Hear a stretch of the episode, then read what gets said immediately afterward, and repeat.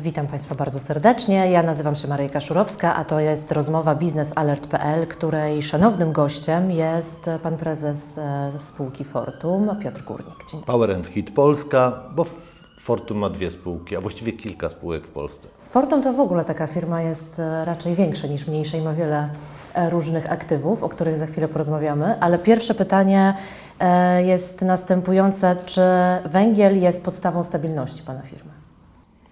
Na dzisiaj tak.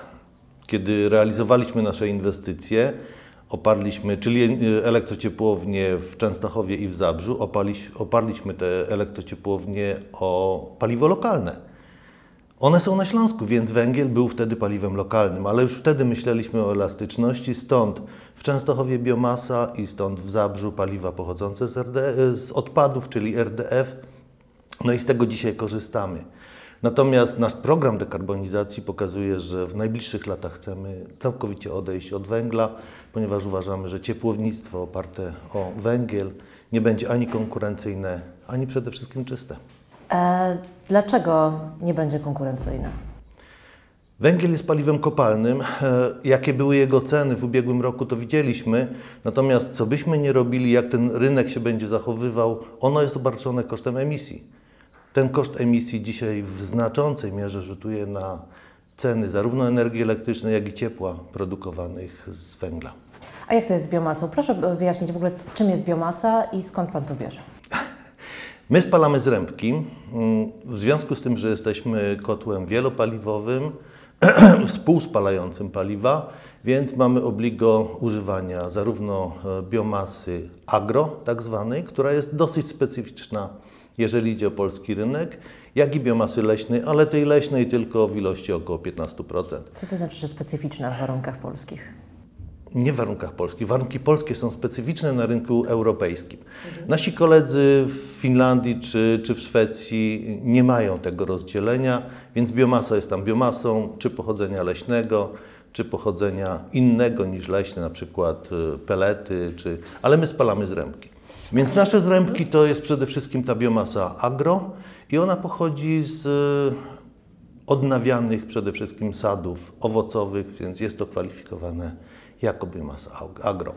To znaczy, że to są rzeczy, które gdzieś tam już się nie przydadzą w sadownictwie i są wykorzystywane w ciepłownictwie.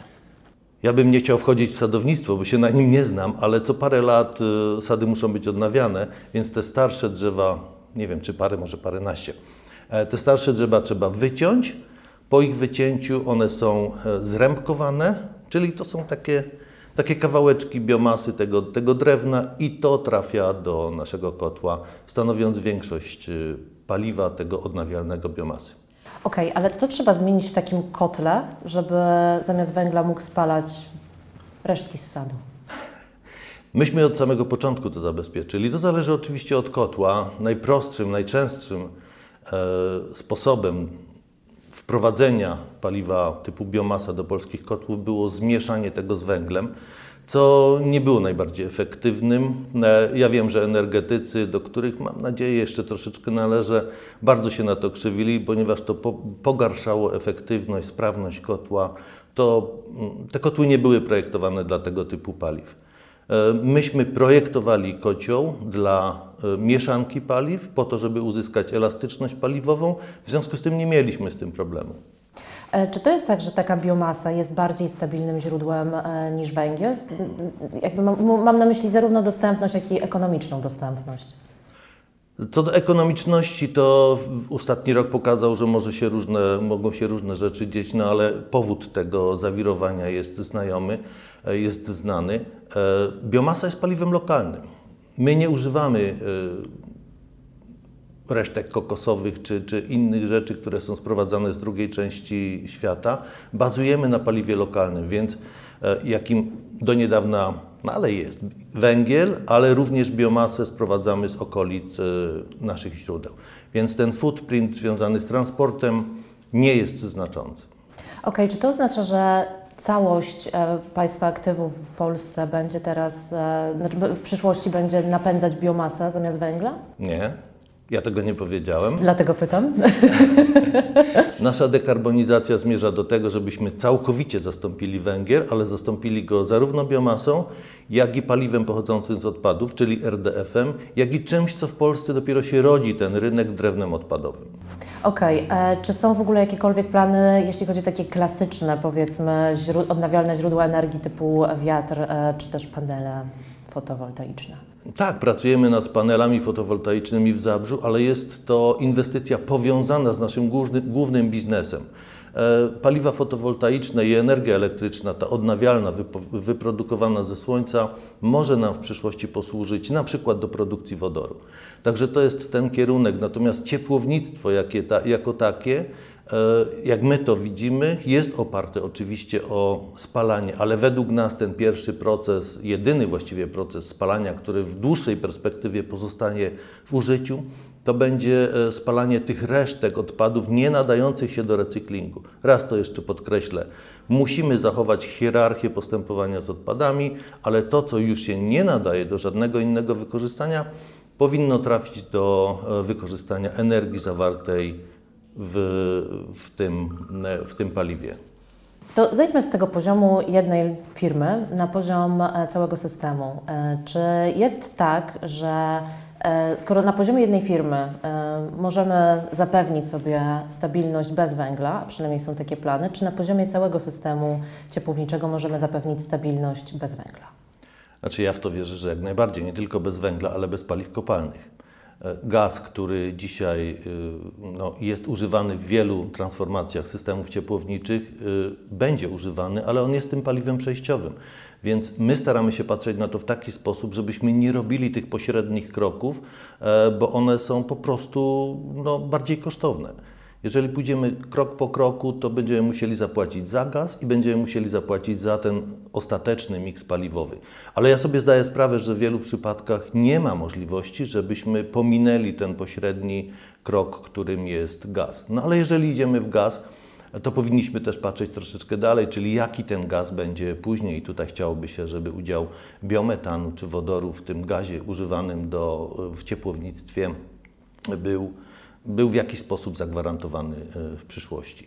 Tak jak mówię, my staramy się pójść e, tą, tą drogą ostateczną, dlatego jeżeli będziemy spalać, to będziemy spalać paliwa pochodzące z odpadów, biomasę czy, czy drewno odpadowe, natomiast kładziemy bardzo duży nacisk na elektryfikację systemów ciepłowniczych, na wprowadzanie pomp ciepła, które są, myślę, tym elementem bardzo, bardzo przyszłościowym.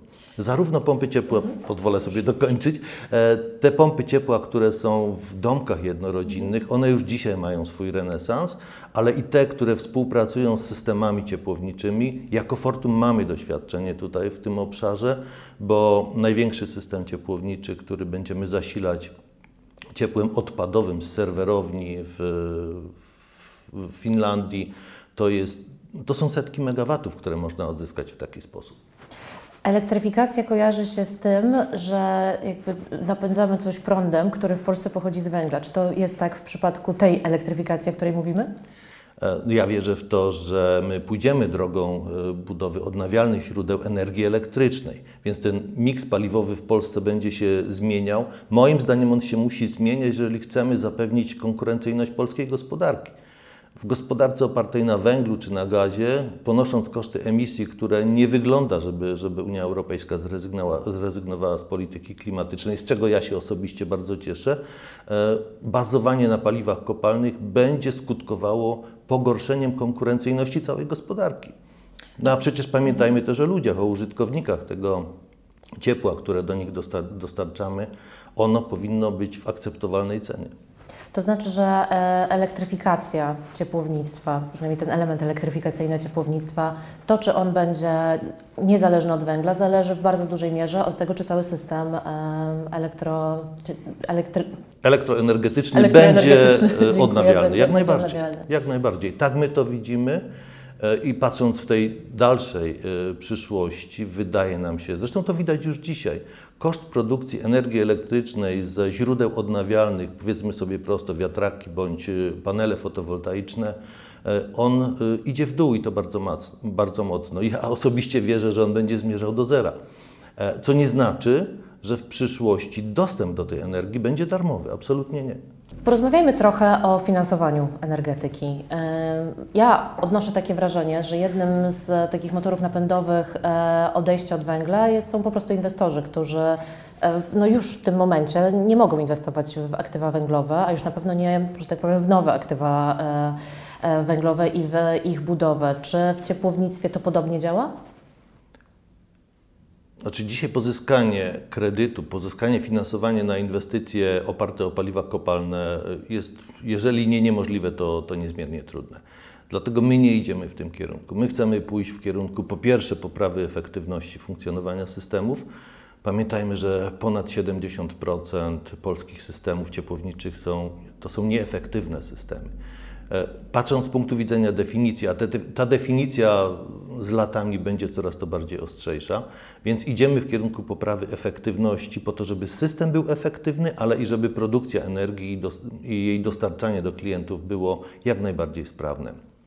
To można poprawić bardzo fajnie rozwiązaniami cyfrowymi, e, ale to wymaga również e, właśnie zmiany po stronie produkcji energii elektrycznej, bo definicja systemu, efektywnego systemu ciepłowniczego wymusza popatrzenie od samego początku aż do, aż do ostatniego kaloryfera, może nie takiego jak tutaj, ale... ale bardzo przemysłowy kaloryfer. Bardzo przemysłowy, tak, kaloryfer, ale to jest historia ciepłownictwa również w Polsce, więc my przez to musimy, musimy przejść. Y, jeszcze nawiązując do tego finansowania, czy y, jest takie zagrożenie, że obecnie funkcjonujące y, aktywa węglowe, które będą potrzebowały dodatkowego finansowania, po prostu nie będą w stanie go uzyskać? System właścicielstwa systemów ciepłowniczych, przepraszam za kolokwializm albo takie zapętlenie, e, w Polsce jest dosyć archaiczny. W większości to są, to są systemy, które przynależą do, do samorządów. E, więc tego typu układ właścicielski generuje również swego rodzaju zarówno benefity, jak i ograniczenia. Benefitem jest wpływ na to, jak to wygląda, natomiast ograniczeniem jest to, że samorządy mają mnóstwo zadań. E, moim zdaniem, tam, gdzie jest odrębny właściciel, gdzie te systemy, zarówno produkcyjne, jak i dystrybucyjne, zostały e, sprywatyzowane, tam jest większy nacisk na efektywność funkcjonowania. Oczywiście to nie jest generalna zasada, bo są PC, czy, czy no, firmy ciepłownicze będące własnością samorządów, które e, funkcjonują w sposób bardzo dobry, bardzo efektywny. Natomiast tak to wygląda, że w samorządach e, trzeba dokonać tej, tego wyboru, tej hierarchizacji na co wydamy pieniądze, które są dostępne z samorządu. Więc moim zdaniem ten kierunek prywatyzacji, niekoniecznie prywatyzacji, ale współpracy z tymi, którzy mają know-how i mają pieniądze, to jest coś, co będzie szansą do wykorzystania w polskim ciepłownictwie.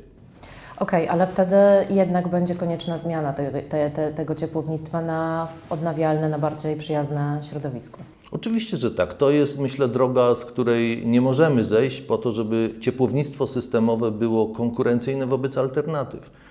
Jeżeli nie będzie konkurencyjne, ludzie zaczną się odłączać od, od systemów ciepłowniczych i przyszłość takiego systemu jest wątpliwa.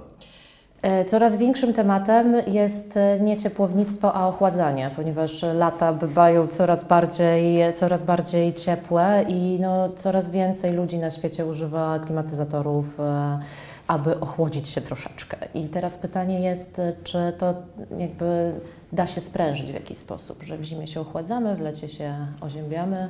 Nasz biznes nazwaliśmy jako heating and cooling. Przez od 10 lat pracujemy nad rozwojem e, adsorpcyjnych e, metod produkcji chłodu. Nie chcę wchodzić w szczegóły, ale jest to produkcja chłodu w węźle ciepłowniczym z ciepła sieciowego. To jest idealne rozwiązanie dla, e, dla systemów ciepłowniczych, dla, dla firm ciepłowniczych, ponieważ największy problem w firmach ciepłowniczych jest latem, kiedy zapotrzebowanie na ciepło jest radykalnie mniejsze ogranicza się właściwie do produkcji ciepłej wody użytkowej, więc mamy środki trwałe, które czekają w gotowości po to, żeby produkować, a jak nie produkują, to tworzą tylko koszty. No tak to niestety wygląda, więc możemy e, produkować to, to ciepło wykorzystane pod kątem chłodu również latem, w znacznie większej ilości niż to jest dzisiaj. To Brzmi poprawi efektywność działania systemów. Brzmi to bardzo enigmatycznie. Co to znaczy e, produkować chłód za pomocą ciepła? Mam wytłumaczyć technologię? Tak. Okej. e, Adsorpcja polega na tym, że odparujemy, odparowujemy wodę w parowniku w temperaturze kilku stopni Celsjusza. Parowanie jesteśmy przyz- przyzwyczajeni do tego, że czajnik potrzebuje i woda potrzebuje tych 100 stopni. Natomiast jeżeli znacząco obniżymy ciśnienie bardzo blisko próżni, to ta woda odparowuje również w temperaturze około 7 stopni. A jest to temperatura wody chłodzącej. Parując, oddaje ciepło i ochładza się jeszcze bardziej. Czy to znaczy, że te same kaloryfery, które mamy w systemie Nie. ciepłowniczym, można wykorzystać do ochładzania? Nie. Nie, byłoby to zbyt proste. Ja mówię o źródle produkcji chłodu, natomiast dystrybucja chłodu w budynku e, to jest następny element, więc tam, gdzie są centrale chłodnicze, to tego typu wodę lodową można wykorzystać od razu. Tam, gdzie są rury takie, jak, jak mamy tutaj, e, te stare z lat 70., tam trzeba wymienić system, e, system ogrzewania i chłodzenia, na przykład na klimakonwektory. Okej, czyli tutaj wchodzimy już e, w inwestycje w infrastrukturę, to znaczy, żeby Tutaj wchodzimy w inwestycje w budynki. w W budynki. budownictwie, w budownictwo, tak. E, Czy jest jakiś e, wypracowany schemat tego, w jaki sposób prowadzone są tego typu inwestycje? E, Myśmy się ograniczyli do, e, do, do rozpoznania i do mm, sprawdzenia tej technologii produkcji chłodu w procesach adsorpcji i absorpcji. E, Na tym zakończyliśmy. Uważamy, że dzisiaj jeszcze potrzebny jest jeden, być może dwa kroki do pełnej komercjalizacji tego. E, Nie jesteśmy firmą R&D, więc trochę na to, to czekamy, ale czekamy bardzo, bardzo aktywnie. Okej, e, wyjdźmy może z tych tematów strasznie technicznych, e, aczkolwiek koniecznych do zrozumienia, jak to wszystko działa i przejdźmy do przyszłości. Już byliśmy w niej. Elektryfikacja to jest, myślę, przyszłość ciepłownictwa. Ale do takiej bardzo dalekiej przyszłości, w której jeszcze nie byliśmy, e, także idziemy krok dalej. E, To znaczy, mm, Państwo macie programy ogłoszone, e, które mm, polegają na, znaczy to- są programy badawcze, które polegają na odzyskiwaniu energii z odpadów, e, a także odzyskiwanie, mm, znaczy jakby pozyskiwanie materiałów e, z odpadów. I teraz pytanie jest, jak to będzie wyglądało? Czy w przyszłości firmy energetyczne będą zajmować się produkcją materiałów? Ja myślę, że to, z czym mamy dzisiaj do czynienia, kiedy w- na rynku następuje brak energii. Doświadczyliśmy tego w, ubiegł, w ubiegłym roku, e, doświadczamy ciągle. Zastanawiamy się nad tym, jak odnowić nasze moce produkcyjne energii elektrycznej. E, To jest y, kierunek, który jest aktualny, bardzo aktualny dzisiaj, ale on w przyszłości moim zdaniem nie będzie stanowił problemu. Tak jak mówiliśmy, y, energia pochodząca ze Słońca e, zaspokoi nasze potrzeby energetyczne. To, na czym się będziemy skupiać, to jest dostęp do tej energii. Ja przypomnę, że w ciągu dwóch godzin ze Słońca na Ziemię dociera tyle energii, ile my zużywamy w ciągu całego roku jako ludzkość. Więc dwie godziny z tych 8760 w takim roku nieprzestępczym to, to jest niewiele. Tak, to wykorzystamy, natomiast dostęp zarówno do wody, jak i do materiałów będzie stanowił w przyszłości największe wyzwanie dla, dla ludzkości. Odzysk y, czy recykling materiałów, który, mo, który możemy realizować poprzez y, zainstalowanie zarówno instalacji do wychwytu dwu, dwutlenku węgla, połączonego z tymi y, produkcją wodoru, z zielonej energii, daje nam to możliwość, że na końcu z CO2 i z H2O mamy węglowodory, a jak mamy węglowodór, to z tego możemy zrobić bardzo, bardzo wiele rzeczy, e, materiałów. e, Na dzisiaj e, konsumpcja plastiku na świecie, a myślę, że nie odejdziemy od konsumpcji plastiku, bo to jest materiał bardzo fajny, bardzo poręczny, bardzo użyteczny dla ludzkości. Ale z drugiej strony bardzo śmiecący i jakby nie dający się w żaden sposób e, rozłożyć. Dlatego trzeba go w sposób odpowiedni cyrkulować w, w środowisku. I to jest tego typu rozwiązanie, które pozwala, czyli to przejście z waste to energy, czyli z wykorzystania stricte energii elektrycznej po, będącej zawartej w odpadach, poprzez dołożenie strumienia wartości e, jako wodór i wychwytywanie CO2. Proszę popatrzeć, że wychwytujemy tutaj CO2, coś co stanowi dzisiaj największy nasz problem e, środowiskowy, klimatyczny i z tego budujemy materiał, z tego mamy Z tego mamy węglowodory, które można wykorzystywać w różny sposób. Dzisiaj zużywamy e, plastiku około 100 milionów ton e, rocznie. W roku 2050 to będzie przynajmniej 3-4-krotnie więcej. No właśnie, Natomiast dzisiaj 95% tej, tego plastiku jest produkowane z paliw kopalnych. W tym roku 2050 to będzie promil procent, więc musimy w inny sposób pozyskiwać wsad do produkcji plastiku. Jasne, tylko pytanie jest, czy pierwszym krokiem w przypadku plastiku nie jest jego lepsze wykorzystanie? To znaczy, proszę spojrzeć, że w Polsce wykorzystujemy butelkę po wodzie raz. W Niemczech taka butelka po wodzie wykorzystywana jest wielokrotnie poprzez e, bardzo sprawny system e, zwrotów e, plastikowych butelek. Czy to nie jest tak naprawdę pierwszy krok do redukcji zużywanego plastiku i to nie na tym powinniśmy się koncentrować? Tak jak powiedziałem, my powinniśmy z odpadami postępować zgodnie z hierarchią. Pierwszym krokiem jest ograniczenie wytwarzania odpadów. I cała rozszerzona odpowiedzialność producenta, recykling, one są priorytetem. Natomiast pomimo wprowadzenia najlepszych metod, nie wiem, czy będziemy w stanie, a raczej jest wątpliwość, że będziemy w stanie osiągnąć ten procent recyklingu wymagany przez Unię Europejską jako 65% tymi tradycyjnymi metodami, które mamy dzisiaj. Więc jeżeli chcemy podążać tą drogą, to musimy znaleźć zarówno nowe metody, jak i mieć pomysł na to, jak domknąć ten system odpadowy, bo składowanie odpadów jest najgorszą z możliwych, y, najgorszym z możliwych sposobów domknięcia gospodarowania systemów. To zamyka ten cykl, to jest ten układ liniowy, kiedy wydobymy, wydobędziemy, wyprodukujemy, zużyjemy i wyrzucimy.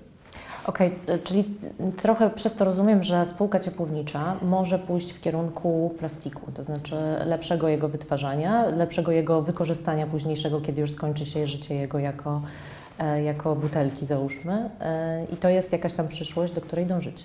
Myślę, że spółka ciepłownicza jest częścią ekosystemu e, miasta. E, W miastach mieszkają ludzie, ludzie będą jeszcze przez chyba setki lat wytwarzać odpady, więc my jako spółka ciepłownicza widzimy siebie jako część tego ekosystemu.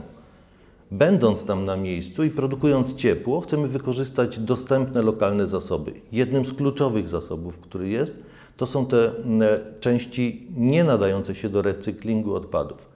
Nie chcemy, żeby one były składowane, dlatego szukamy rozwiązań, jak je wykorzystać. Dzisiaj e, takim dojrzałą technologią, bezpieczną, pewną, e, przyjazną dla środowiska jest waste to energy, czyli wytwarzanie energii cieplnej i elektrycznej z tych odpadów. Natomiast na tym nie pozostajemy. Chcemy pójść dalej, czyli e, wykorzystać to do wychwytywania dwutlenku węgla z procesu produkcji energii, połączenie tego z wodorem i produkcji materiałów. Natomiast nie sądzę, żebyśmy wchodzili w rynek e, plastiku. Okej, wracając e, do dnia dzisiejszego, odnoszę takie wrażenie, że elektroenergetyka mm, ma taki e, ba- bardzo swoje, swoje ważne miejsce w dyskusji, czy na poziomie Unii Europejskiej, czy na poziomie e, Polski. E, W tym wszystkim to ciepłownictwo jest takie trochę schowane. To znaczy, e, no, no, jakby to nie jest przedmiot dyskusji codziennych, to raczej jest przedmiot dyskusji eksperckich. Czy to dobrze dla ciepłownictwa, czy, czy raczej źle? Ciepłownictwo zawsze było takim młodszym bratem energetyki. Jako drugi brat w tej hierarchii było gazownictwo, a ciepłownictwo podążało troszeczkę tak, jak Pani mówi, trochę zapomniane. Niestety efekty tego typu podejścia mamy dzisiaj, że, że jesteśmy monokulturowi, oparci o węgiel, mało efektywni, nie mówiąc już o efektywności e, systemów ciepłowniczych.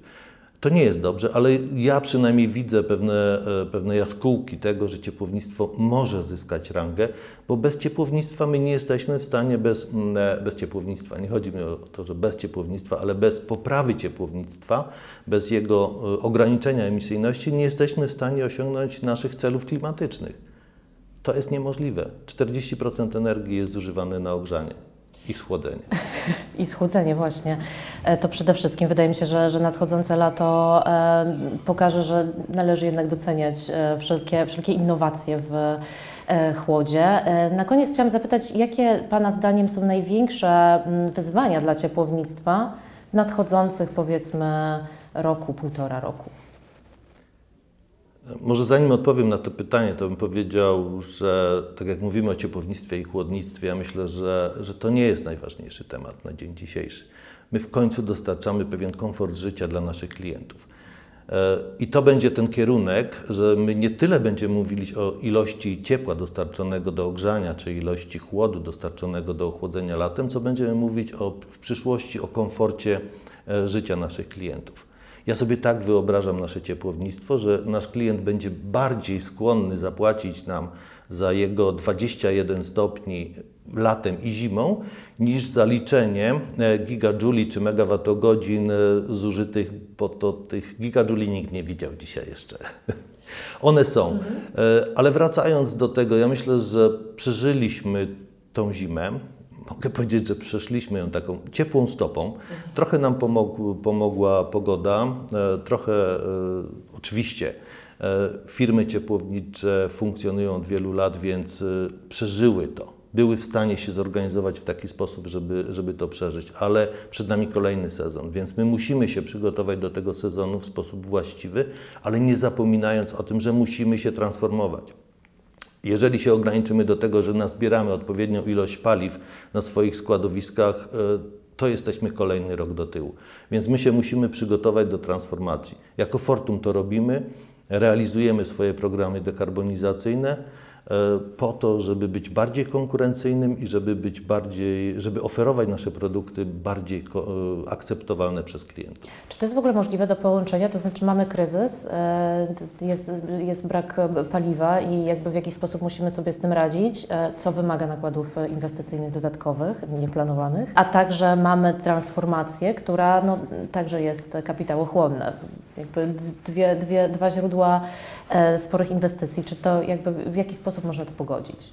Powinniśmy wykorzystać wszelkie możliwe e, środki po to, żeby, żeby przyspieszyć tę transformację, więc e, każdy fundusz, który jesteśmy w stanie zużytkować, zarówno europejski, jak i polski, jak i kredyty, te preferencyjne najlepiej kredyty powinny być użyte tak szybko i w tak dużej ilości, jak to jest tylko możliwe, żeby przyspieszyć ten proces transformacji dla dobra naszych klientów, dla dobra środowiska, no i dla konkurencyjności całej gospodarki. I tutaj wracamy do tego, o czym Pan wspomniał, to znaczy o tym końcowym kliencie, który za swój komfort e, będzie musiał zapłacić więcej.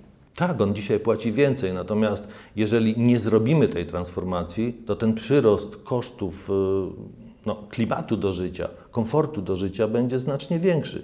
Jeżeli my patrzymy na to w taki sposób, że jeżeli dokonamy dekarbonizacji, będziemy w stanie ograniczać przyrosty naszych cen.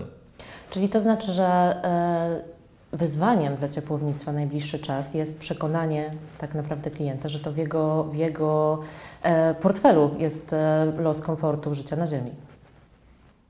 No nie tylko w jego. My, my bierzemy y, również udział w tej odpowiedzialności, dlatego to, to, co przygotowujemy, e, ma na celu właśnie utrzymanie konkurencyjności, ale i zadowolenie w pewien sposób klienta. Natomiast czym dłużej będziemy to odkładać, tym te przyrosty kosztów dla klienta końcowego będą jeszcze będą większe.